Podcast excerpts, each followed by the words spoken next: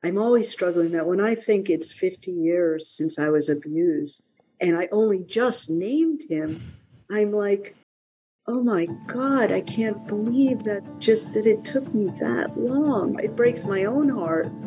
Welcome to The Lionhearted, a true crime podcast featuring stories of the brave badasses who spend their lives fighting child sexual abuse. Join me your host and forensic interviewer, Andrea Harner, as we get up close and personal with these unforgettable stories. Today, we get to hear from Jennifer Fox, the award winning filmmaker of The Tale, which told the story of her sexual victimization when she was 13 years old by her trusted running coach. 50 years later, you heard me correctly, 5 0, she was able to name her abuser, and the New York Times featured her story on the front page. Why did it take so long? And what has her healing journey been like since coming out as a survivor in 2018? You get to find out now. Quick note the audio at the end is a little muffled due to the poor internet connection. We are certain you will still enjoy this special episode. Listeners, here's a trigger warning. This show will cover difficult topics, including child sexual abuse. Please take care when listening, and resources will be available in the show notes. Jennifer Fox, we are so thrilled to have you with us today. You are the filmmaker, creator of the Emmy nominated The Tale, which is a film featuring Laura Dern how about you just tell us briefly what the tale is about for the listeners who have yet to watch it? Great. Well, thank you. The tale is really inspired by my true story, which is up until I was about 45, I actually called what we now know as abuse a relationship. And I had a quote unquote relationship in my, my mind, a sexual relationship with my track coach who was 40 when I was 13. Because of events that happened in my life, I woke up at age 45 and began to realize that the story I had told myself was different than I had always remembered. And the tale is a chronicle of that investigation into my memory where Laura Dern plays me, Ellen Burstyn plays my mother, Common plays my boyfriend. And it's an incredible journey into memory and abuse. So that came out in 2018, is that right? Yes. Okay. So it's been five years since then. And recently you were profiled in a New York Times article because you named your abuser almost, was it 50 years later? It's exactly 50 years. It's the anniversary. Wow. So before we get into delayed disclosure and the fact that most adults who were victims of child sexual abuse disclose, if ever, between the ages of 50 to 55 on average, I want to talk about how after the film was released, how did you think about yourself? And did it change how you felt about yourself when you sort of re examined everything that happened and created this piece of art from it? It's a really great question because everybody thinks, oh my God, making this film must have been so traumatic for you. You're delving into your abuse, etc.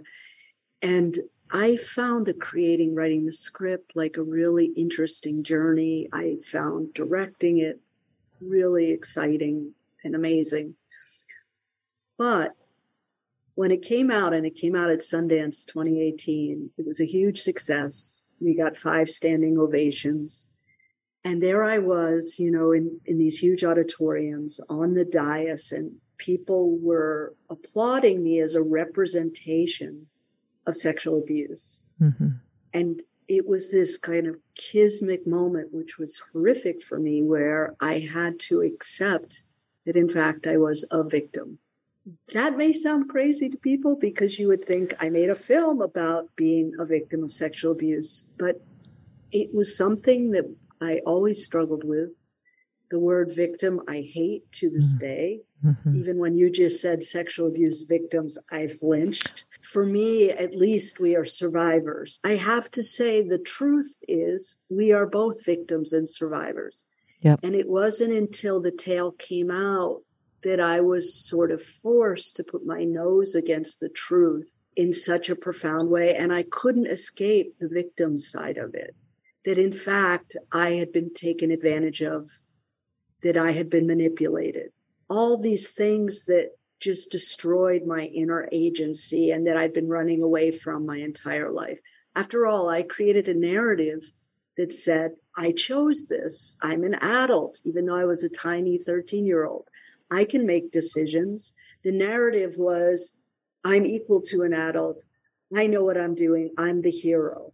It's even in the tale. I mean, my child self says, I'm the hero of this story. But what I never accepted all the way till the film was made and came out was that I'm also a victim. And making the tale set in motion, me actually realized that there was even more to the story than is in the tale. It was the beginning of me realizing that there was an alternate story that I had left, let myself know. And that was the part of me, the child part of me that had been severely damaged by the abuse. And what happened after making the tale in the months that ensued is I began to kind of fall apart a bit. Mm. And I was luckily offered by one of my executive producers to work with a really good therapist in um, mind body named Peter Levine. you know him this is an incredible moment. I've just started the three year somatic experiencing program that is founded That's by people. I mean, it's been life changing yes. for me. I can only imagine how that was for you. I would love to hear more yes. about that. Sure.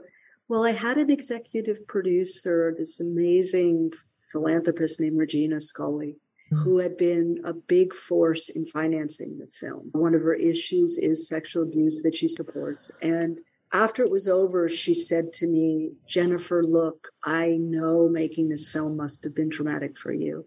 I'd like to offer to pay for you to see this incredible therapist, Peter Levine. And I can get you into him. And so I started to work with him, and it was very synergistic. I've worked a lot with mind body mm. stuff in the mm. past. And what appeared working with him was this alternate story. Right. And the story goes like this. And in order to set it up, I have to explain after my abuse. And if you watch the tale, you'll see that I quote unquote broke up with my abuser. Mm-hmm. I told him that I didn't want to see him after a certain period. And you'll see why when you watch the film. But in real life, after I broke up with him, Ironically, a few weeks later, my dad asked me into his home office and told me he didn't want me to see Ted Nash anymore and didn't say why. And I just said, I have already decided not to. And he said, okay. And I left. So my parents were kind of slowly catching up with it, but too late. Six weeks after that, I got mysteriously sick. And I took to my bed and the doctors couldn't figure out what was wrong. Like they tested me with mono and they te- tested me for everything. And it was like they were completely baffled.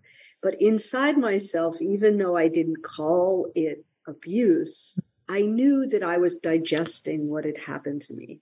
And after about, I don't know, another six weeks, I was in bed a long time. They decided to take my tonsils out. And then miraculously, I got better. So when I worked with Peter, what came to me very clearly was that that time in bed was a chismic turning mm. point for me. And there was sort of a decision to make was was I going to go down the drain? And I mean, die here basically, or a- end up in the mental hospital is how I would have framed it. Mm. Or was I going to survive? Right. And in the work with Peter, I literally saw that I made this decision that I was not mm. going to die here and that I cut off the damaged part and left her there on the floor. The part of me that was a hero that was not afraid of things, that would face challenges, that would go out into the world, got up and went on. And the damaged part remained. And of course, the damaged part is the victim part. It's all the parts of undigested suffering and anger and rage and destruction. And so after the tale, uh, this other part of me became apparent and I began to mm. work with that, which I've been doing all these years actually, to kind of integrate and be able to accept the part of me that was a victim and to also accept that I wasn't seen by my abuser. I was literally manipulated and abused for his pleasure. And so integrating this other side of the story and in doing so that also pretty quickly began to give me the idea that it was time to out him and to name him and I was finally ready. And again, I was in my late 50s at the time. And because of the changing laws, you were able to actually, in civil court, go mm-hmm. after abusers because the statute of limitations had been paused in certain states. So I technically could have taken a civil suit against Ted Nash, my abuser. But what happened was I found a lawyer. And as soon as he looked him up, he discovered that Ted Nash was basically broke. Hmm. His house was worth worth like two hundred twenty five thousand in New Jersey, which told the lawyer that there was no money to be had. Right. And since I, I wasn't abused under the auspices of an institution, I couldn't get a lawyer to take the case to sue him. And so uh, once again, I was left like, I guess there's nothing I can do. And then at another point, I thought, well, maybe if I could get a private detective to see if there were other girls like me who had been abused by Ted, we could get a group of us to stand up and do a press conference.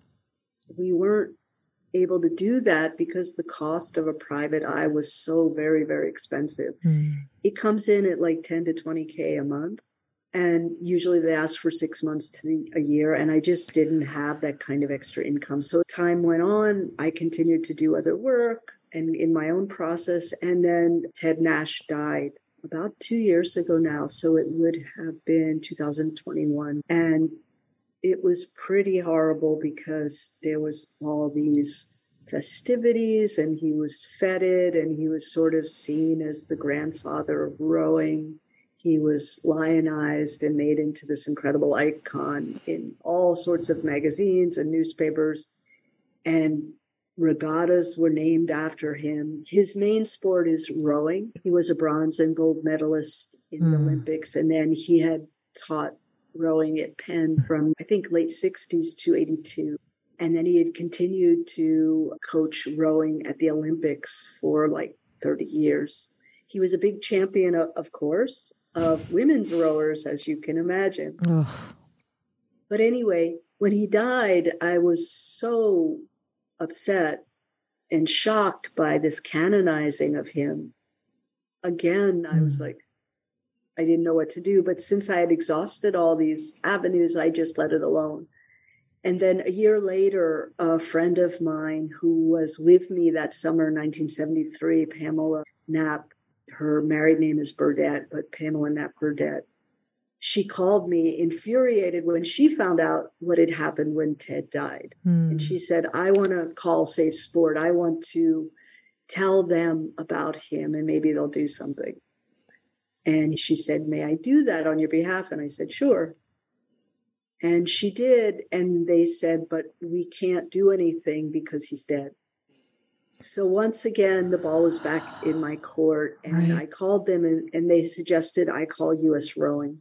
And then US Rowing suggested I write a letter, which I did. And literally the next day, to US Rowing's credit, the head of US Rowing called me, Amanda Kraus. And uh, she said she saw the tale and she was very, very positive and supportive of my accusations. But she said she would have to check with the board if they were able to investigate.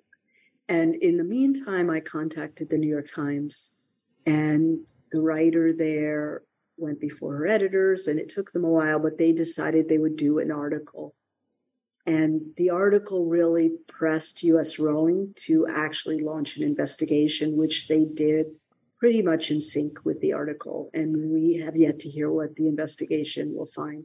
And it's not a legal investigation, mm-hmm. it's simply to find out are my accusations against Ted Nash credible? And they will simply lean one direction or another. If so, the goal is to get his name taken off things. The University of Pennsylvania has a wing named after him, which mm. since the article they've covered up until this investigation is revealed.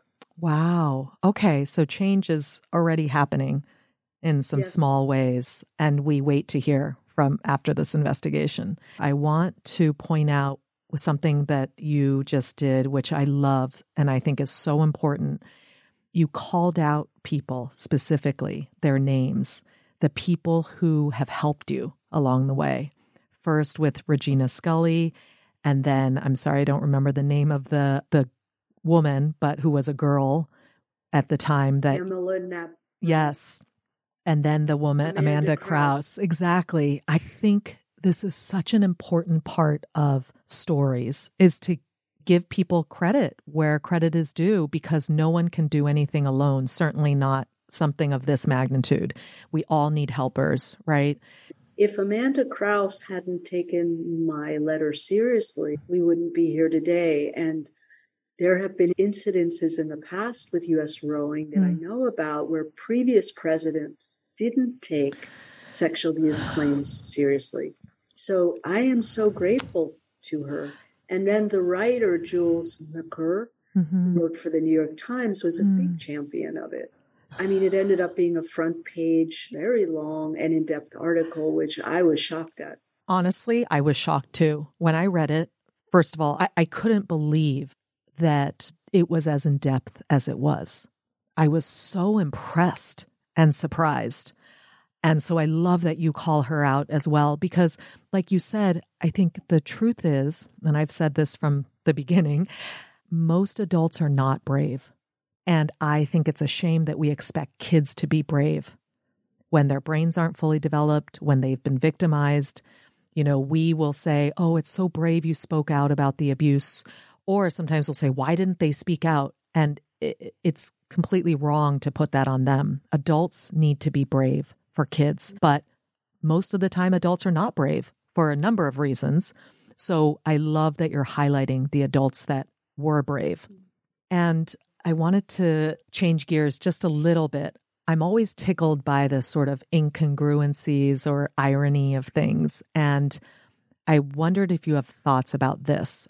I, I just love documentaries. That's my number one love media wise. And you're a documentary filmmaker by trade. So your job was to peer into other people's lives, their inner lives, and document that, bring out the humanity, the struggle, all of that. And yet you had this unexplored life within yourself.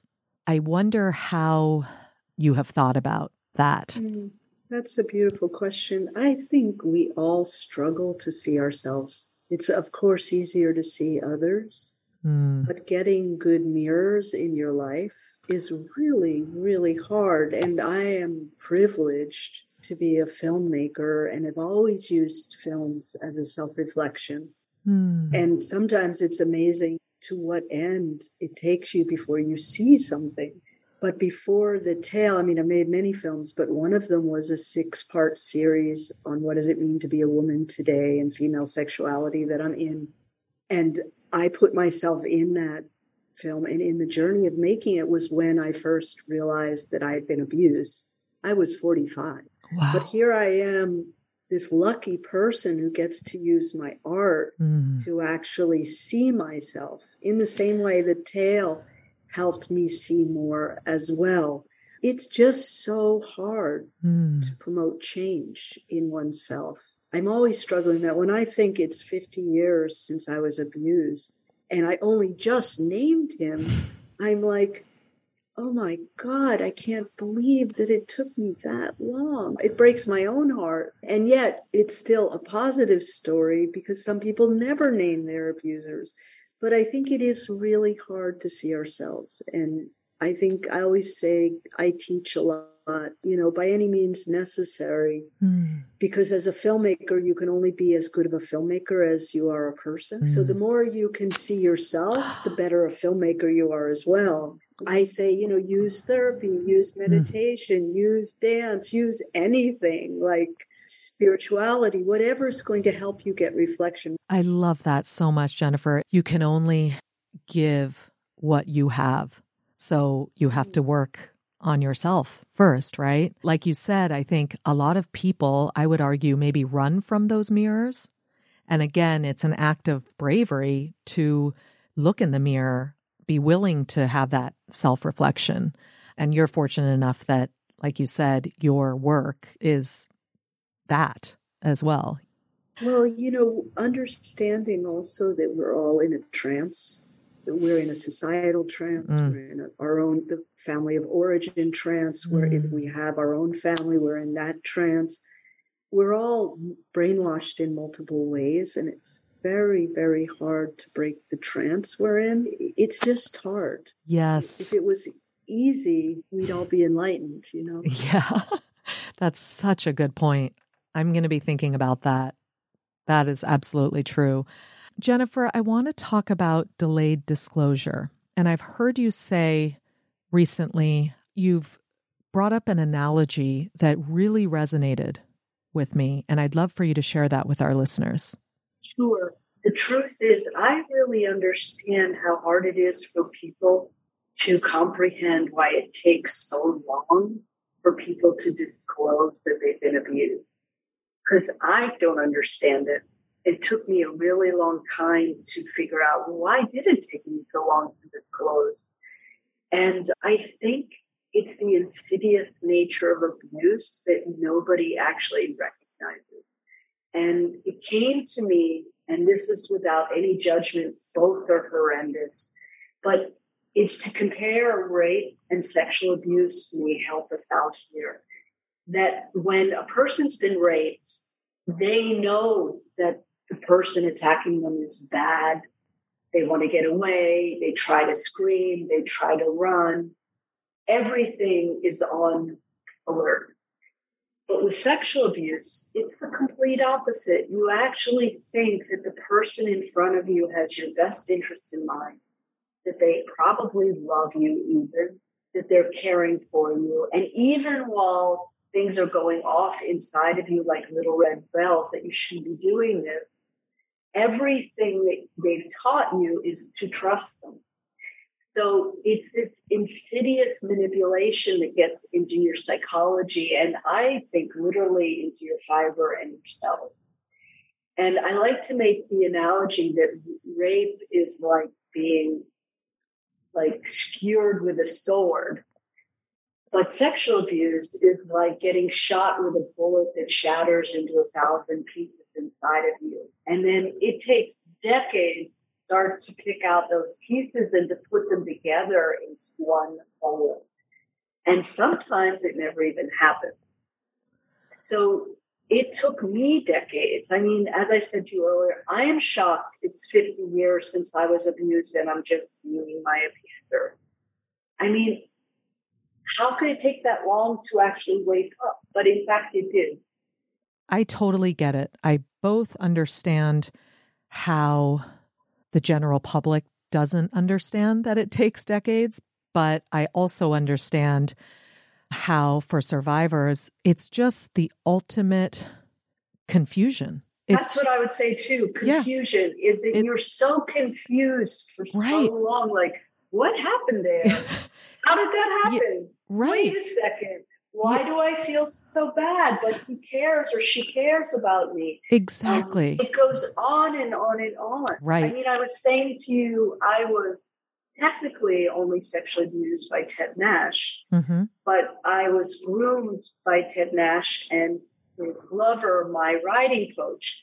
Right. And it was my riding coach that brought me to Ted Nash.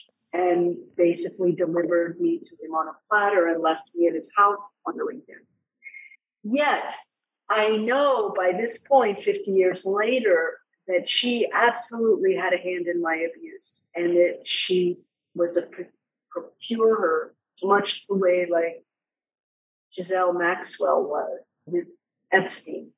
And still, I have trouble hating her. It's easier for me to hate him at this point after decades because there was clear physical boundary breaking. But right. with her, who had as much to do with my abuse as he did, it's very hard to break the code of childish love and adoration I had for her.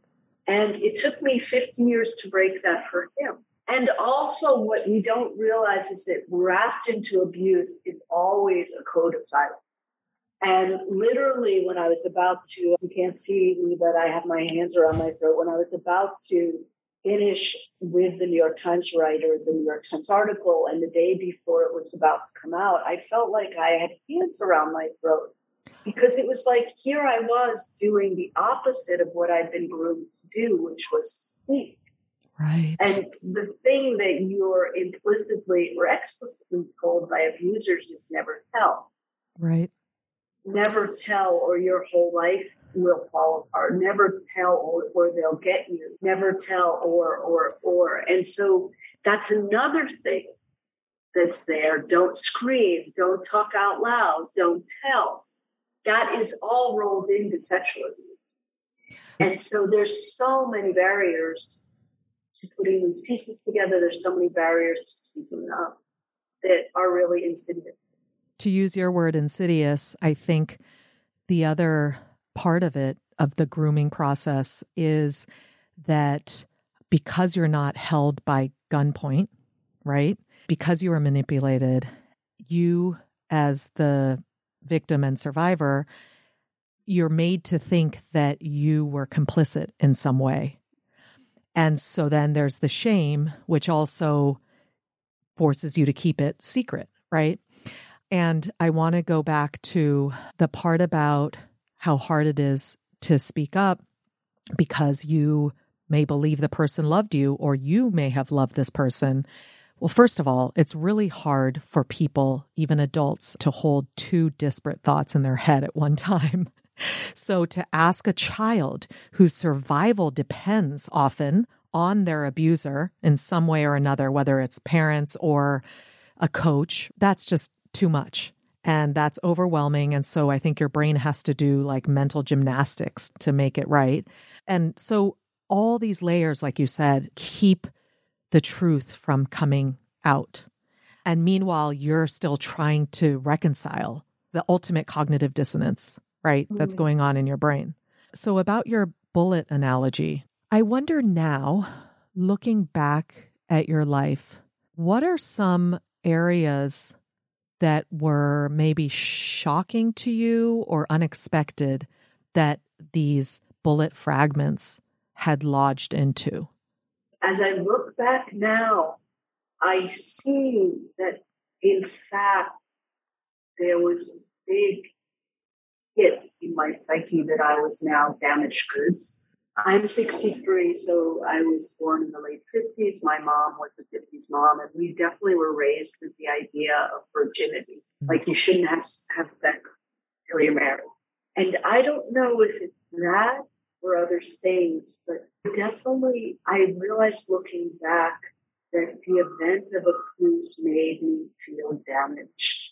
Mm. And I don't know if it was that I lost virginity or simply that I lost my virginity in such a bad way without love hmm. that I can say that after that, sexuality was about trying to repair and recoup that initial moment hmm. and try to make it right again. Of course, you can never make it right because it's gone. You know, the irony is like the soul wants the first sexual experience to be beautiful and loving. And when it's not, it's like a real tear on your soul. And so I can feel in my younger life that I kept trying to have sex to make it right. Mm. And I couldn't make it right. That's one thing. But on the other hand, I also felt damaged. Mm. And I have often wondered if my journey looking for a love partner has often been affected by that in the sense that I never felt I could actually have a fully loving relationship and partner. So that's for other people who have normal lives and they can be happy, but not me. Wow. Because I am not good enough. Now, I'm telling you something that I could never have said 10 years ago. And it's just the accumulation of self discovery about how the abuse has affected me.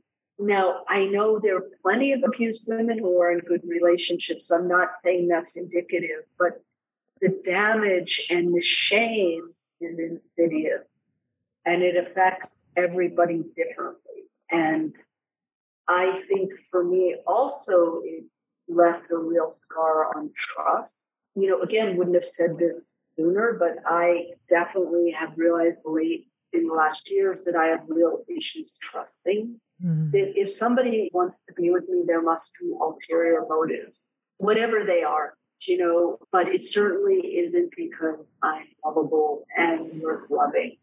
So there are all these weird scars that mm. happened and I'm not saying they're all from abuse, but a lot of them were branded on me from the abuse.